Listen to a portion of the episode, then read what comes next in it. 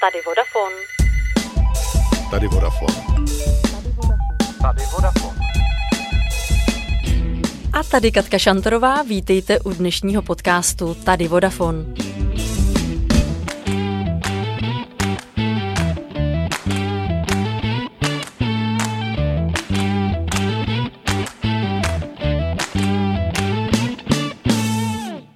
Zavolat někomu z mobilu je dnes pro každého samozřejmostí. Abyste si ale mohli zatelefonovat, k tomu je potřeba mobilní signál, který se šíří pomocí antén. Ty jsou obvykle na střechách domů, na věžích a stožárech. A právě věže a stožáry Vodafonu provozuje od loňského léta nová firma Vantage Towers. Ta nyní spravuje pasivní infrastrukturu 4000 základnových stanic v Česku, potřebných k šíření mobilního signálu. Proč tato firma vznikla a jak to celé dnes funguje, mi v dnešním podcastu řekne ředitel Vantage Towers Jiří Švárc. Ahoj Jirko, vítám tě v našem podcastu. Ahoj Katko, díky moc za pozvání. Ty jsi ještě do loňského léta byl součástí Vodafonu, kde jsi pracoval přes 20 let a z toho 10 let jako ředitel rozvoje sítí. Teď už si přes rok ředitelem nové firmy Vantage Towers a to proto, že se Vodafone loni rozdělil na dvě firmy. Ty si převzal vedení právě té části, která spravuje veškerou pasivní infrastrukturu základnových mobilních stanic, neboli BTS. Řekni mi, Jirko, proč se tohle stalo? Jak se to vlastně stalo? A možná uh, mi prosím i vysvětli pojem pasivní infrastruktura. To je hodně otázek najednou, eh, ale pokusím se to vysvětlit tak, aby to bylo eh, srozumitelné. Tak eh, to, že Vodafone odštěpí vlastně část společnosti, se rozhodl už před více než dvěma lety a myslím si, že ten hlavní důvod byl opravdu ten akro, makroekonomický pohled.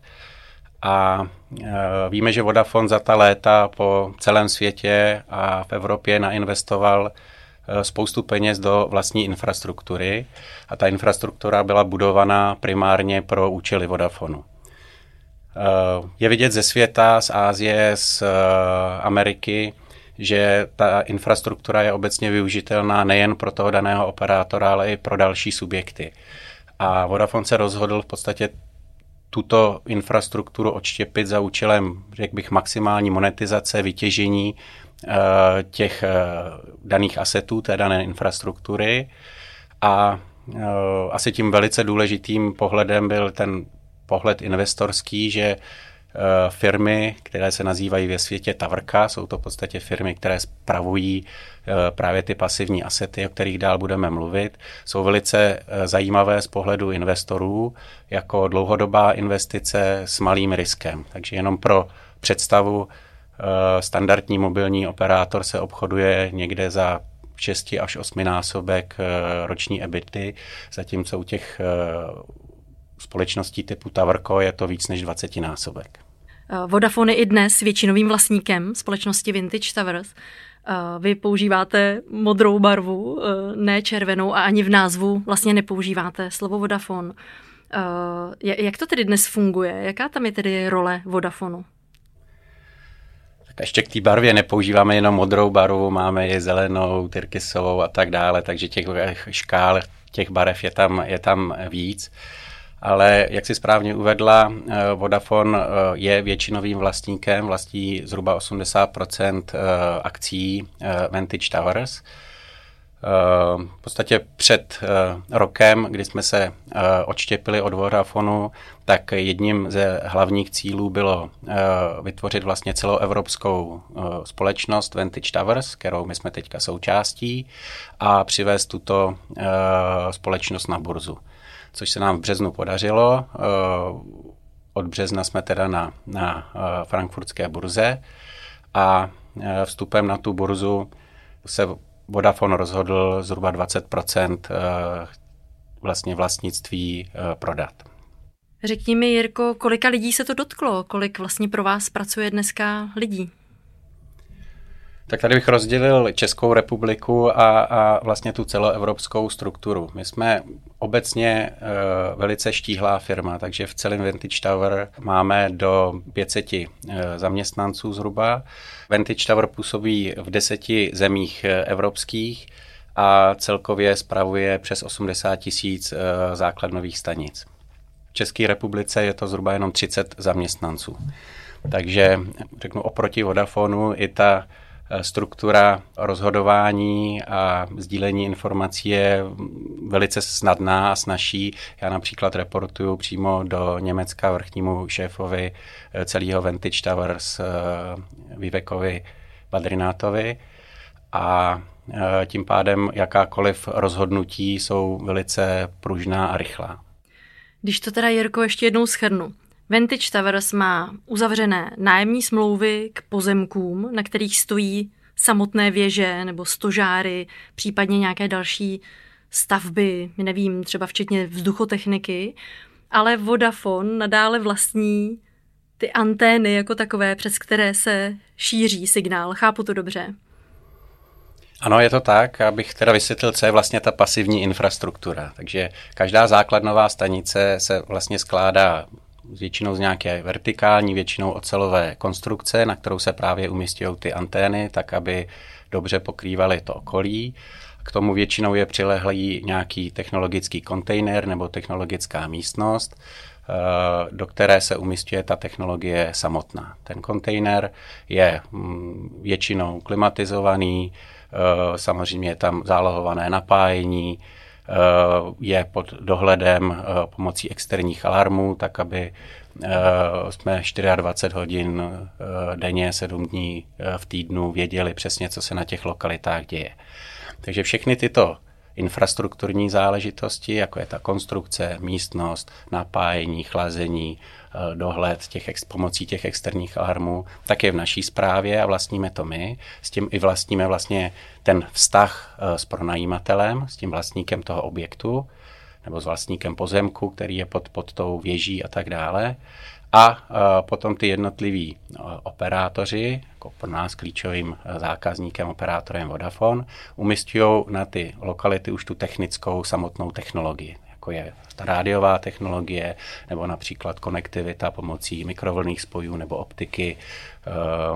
Takže tady je vlastně to, ta, ta hranice mezi, mezi těmi asety, který vlastní Vantage Tower a který vlastní Vodafone, případně další operátoři.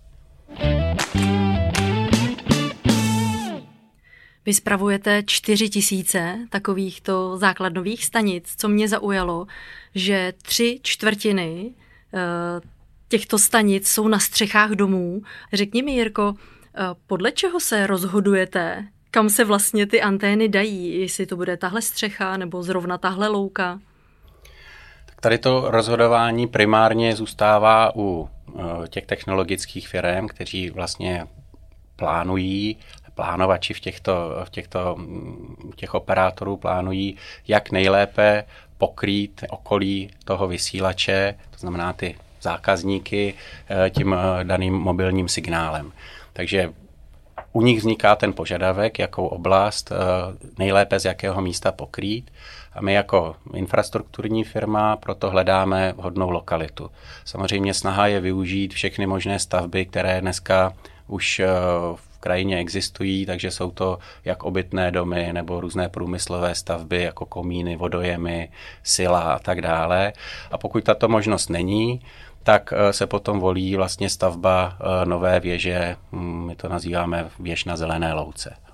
Tyto věže můžou být samozřejmě různého typu podle i požadavků například uh, krajinářů nebo těch stavebních úřadů, buď jsou to příhradové ocelové věže nebo monotrubky ocelové nebo betonové, takže ty, ty konstrukce jsou různých typů. Pro zajímavost teďka se díváme třeba na dřevěné uh, konstrukce, které by uh, mohli s nás projít tím složitým stavebním řízením, tak aby splňovaly i požadavky například krajinářů. Na to jsem se přesně chtěla zeptat. Když už se vám podaří splnit ty náročné požadavky třeba v chráněných krajinných oblastech, já nevím, třeba v Krkonoších, v Krnapu, a ten stožár tam postavíte, Spolupracujete třeba i s ostatními operátory, aby i oni mohli ten stožár využít a bylo na něm tedy více antén? To je přesně ten účel, za kterým jsme vznikli. Historicky ty stavby Eh, si stavěl každý operátor pro sebe a snažil se je jako součást určité konkurenční výhody využít jenom pro sebe a nenabízet je primárně těm ostatním. Eh, myslím, že doba pokročila a opravdu se změnilo i to vnímání eh, telekomunikací a tady těchto staveb a snaha je využít ty stavby maximálně pro všechny subjekty. Já teďka nemyslím jenom operátory, ale všechny další subjekty, který by chtěli Eh, nějaké zařízení v podstatě na ty lokality umístit.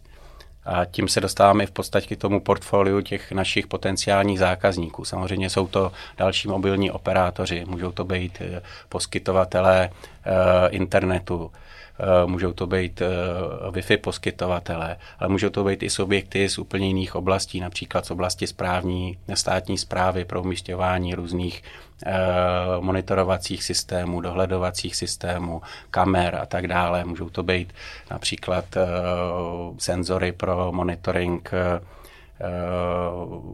ovzduší, a, a podobně. Takže těch potenciálních zákazníků je samozřejmě celá škála, i když eh, popravdě samozřejmě ta klíčová klientela eh, je z oblasti mobilních operátorů a telekomunikačních služeb. Tím si mi hezky nahrál na další otázku. Eh, aby vaše firma byla pro investory atraktivní a a mohla růst, tak eh, uzavírá i různá strategická partnerství právě v oblasti internetu věcí třeba. Vy jste nedávno uzavřeli takové partnerství třeba s českými radiokomunikacemi. Je to tak? Ano, je to tak. Je to opravdu několik dní, co se nám podařilo podepsat uh, smlouvu o spolupráci s českými uh, radiokomunikacemi. Je to primárně v oblasti IoT, takzvaný Internet of Things, uh, internet věcí a v podstatě českým radiokomunikacím to pomůže rozšířit jejich uh, IoT síť uh, na standardu LoRa o zhruba 500 dalších lokalit v následujících pěti letech. Takže z toho našeho portfolia 4000 sajtů oni eh, vyberou ty, které pro jejich služby a pro ty jejich klienty jsou ty klíčové. Já se ještě jednou vrátím k těm anténám nebo k těm základnovým stanicím jako takovým. Eh, předpokládám, že se staráte i o to, aby opravdu bylo všechno v pořádku a bezpečné pro lidi. Jak to děláte? Jak, jak se ujišťujete, že to všechno jede podle nějakých norem? Tak eh, samozřejmě snažíme se a dodržujeme veškeré právní rámce, které pro výstavbu takových eh, stanic jsou zapotřebí od eh, samotného stavebního řízení přes výstavbu a statické výpočty na těch daných lokalitách až třeba po hygienické požadavky na elektromagnetické záření. Tím, že tam je těch zákazníků víc, tak vždycky musíme zajistit, že v podstatě obálka, to znamená součet všech těchto zákazníků nepřesáhne ty povolené hygienické limity. Hodně se o tom mluví, že právě nová síť páté generace 5G tedy nepřináší žádné nové nebezpečí pro lidi. Tohle všechno je pod kontrolou. To všechno je pod kontrolou. Samozřejmě tohle je převážně záležitost operátorů, ale pro 5G se používají eh, v podstatě obdobná frekvenční pásma jako pro ty předchozí Eh, generace 2G, 3G, 4G. Samozřejmě se počítá do budoucna, že se eh, použije těch pásem více, ale vždycky, eh, jak jsem říkal, ta obálka a ten výkon vyzářený z té dané lokality splňuje dané hygienické parametry. Jirko, řekni mi ještě, jak je to s budováním nějakého vnitřního pokrytí třeba v budovách? To je další oblast, kterou se eh, zabýváme. My to, tyhle ty eh, stavby nazýváme takzvaný DAS, eh, Distributed Antenna System. A v podstatě pro velké budovy typu obchodních center, velkých administrativních budov a podobně je potřeba i vnitřní pokrytí. Zvlášť s novou výstavbou, kdy se často používají například pokovená skla, to, ten prostup vlastně toho signálu do vnitřku budov je velice problematický a vlastně vyžaduje pokrytí přímo z vnitřku té budovy. Za tím účelem se staví právě ty vnitřní rozvody, které většinou jsou vedeny Eh, z nějaké technologické místnosti v dané budově, kam si všichni operátoři umístí tu svoji aktivní technologii a pomocí vlastně potom eh, rozvodů a antén, které už jsou společné, je eh, ten signál rozveden do jednotlivých částí budovy. Jirko, ty už jsi v telekomunikacích fakt dlouho. Ty jsi nastupoval do Vodafonu hned první den, respektive do Oscara hned první den, eh, kdy Oscar vznikl. Řekni mi, eh, jak se podle tebe telekomunikace změnily? V čem je to dnes jiné? Ten pokrok strašně, je opravdu strašně rychlý. To na začátku, když jsem nastupoval, tak eh, se v podstatě budovala síť primárně pro telefonování. Ty služby z pohledu zákazníka byly opravdu, řeknu, velice omezené na to zavolat si. Postupně se k tomu přidali uh, SMSky, pak se k tomu přidali uh, pomalé datové služby, ale dneska si v podstatě neumíme představit eh, život bez smartphonu a víme, že v tom smartphonu každý má spoustu aplikací přes standardní, řeknu, zaplacení parkování přes eh, různý internet banking a samozřejmě navigace a tak dále, což už si bez eh, vlastně rychlého přenosu dat eh, vůbec neumíme představit. Historicky, když jsme používali Edge nebo GPRS a načítala se nám nějaká jednoduchá webová stránka desítky vteřin, tak nás to nepřekvapilo. Dneska, když se nám poměrně komplikovaná webová stránka se všemi možnými fotkami, videí a tak dále načítá několik vteřin, tak už jsme z toho nervózní a zdá se nám to pomalý. Řekni mi si fanouškem technologií? Tak určitě ano, ale e, jenom do určité míry. Jako nemyslím si, že, že technologie samotná může nahradit e, v podstatě lidskou interakci a lidský kontakt. Když zrovna v těch posledních dvou letech si myslím, že díky vyspělosti těch telekomunikačních technologií v České republice to vůbec nějakou interakci umožnilo a umožnilo to v podstatě pracování z domova na dálku a e, s výjimkou provozu, kde skutečně člověk musí být e, osobně, tak to v podstatě drželo ekonomiku v chodu a nad vodou. Takže e, jsem zastánce technologií, ale jsem pro rozumné využívání těch technologií. Jirko, já mám vždycky na závěr připravených pět osobních otázek na mé hosty. Tak bych tě ráda položila a první z nich je, zda dodržuješ nějaký digitální detox, jestli třeba o víkendu odkládáš mobil z ruky. Nedodržuju. Chtěla jsem se tě zeptat, co tě naučil covidový rok 2020? Tak naučil mě, že se skutečně dá dost věcí vyřídit na dálku, ale zároveň uh, mi potvrdil, že se nedá tou vzdálenou komunikací nahradit zdaleka všechno. A zvlášť třeba práce z pohledu manažera je poměrně těžká na dálku, protože se velice těžko pozná, jak kdo je vytížen, jak kdo je přetížen, do jakých psychických stavů se dostává. To se daleko líp pozná při běžné komunikaci v kanceláři, při tom, když si lidi vařejí kafe a drobně si postěžují a tak dále. Takže um, dá se spousta věcí odbavit na dálku, ale myslím si, že to není úplně samospásný a že ten uh, lidský, každodenní lidský kontakt je pořád potřeba. Trendem dnešní doby jsou takzvané life hacky. Jsou to vlastně takové životní triky nebo zlepšováky. Máš nějaký takový life hack, který praktikuješ, který ti třeba usnadňuje život a doporučil bys ho i ostatním? Většinou se snažím ráno, ráno si uh, zacvičit, aby to tělo dostalo nějaký takový pohotovostní uh, polohy, ale každý ráno se mi to nepovede. Máš pocit, že jdeš s dobou? Tak uh,